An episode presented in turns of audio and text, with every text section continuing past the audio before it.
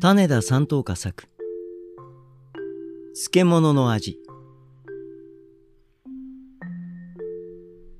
私は長い間漬物の味を知らなかった。ようやく近頃になって漬物はうまいなぁとしみじみ味わうている。精神そのものとも言いたい白菜の塩漬けも嬉しいが別行のような大根の味噌漬けも悪くない。からし菜の香味、ナスの色彩、きゅうりの快活、糸菜の優美。しかし、私はどちらかといえば、かす漬けの濃厚よりも浅漬けの淡白を好いている。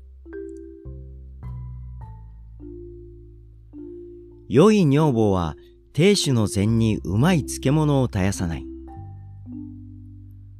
私は断言しよう。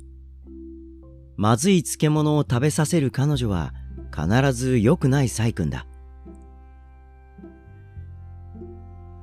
山のもの、海のもの、どんなごちそうがあっても、最後の転生は美味しい漬物の一皿でなければならない。漬物の味がわからない限り、かは全く日本人ではありえないと思う。そしてまた私は考える。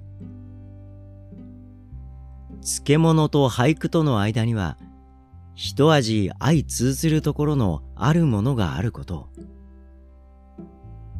を。